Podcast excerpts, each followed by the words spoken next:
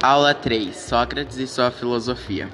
Sócrates nasceu em 470 a.C. em Atenas. Ele já foi soldado, escultor, senador e na sua velhice se tornou filósofo. Seu pai era escultor e sua mãe era parteira. Sócrates não costumava escrever, pois preferia conversar com seus alunos e explicar sobre tudo o que ele sabia.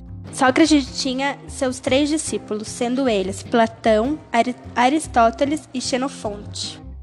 Sua existência era questionada e todos falavam que Platão o inventou, e também porque ele era muito inteligente. A primeira coisa que vinha na sua mente ao sair de casa era sempre em ajudar as pessoas. Uma vez fizeram a simples pergunta a ele: O que é a essência do homem? E ele simplesmente respondeu: O homem é sua alma, e é isso que nos diferencia dos outros seres vivos do mundo. Sócrates e os sofistas se preocupavam em explicar o homem, e os pré-socráticos iam em busca de explicar a natureza. Detalhe que Sócrates não se dava bem com os sofistas porque eles relativavam tudo e Sócrates não. Sócrates falava: só existe uma maneira de conhecer a verdade, basta conhecer a si mesmo. Sócrates foi condenado por artesãos políticos e poetas por duas acusações: romper a juventude e negar os deuses da época. Foi julgado e condenado a morrer por envenenamento aos 71 anos.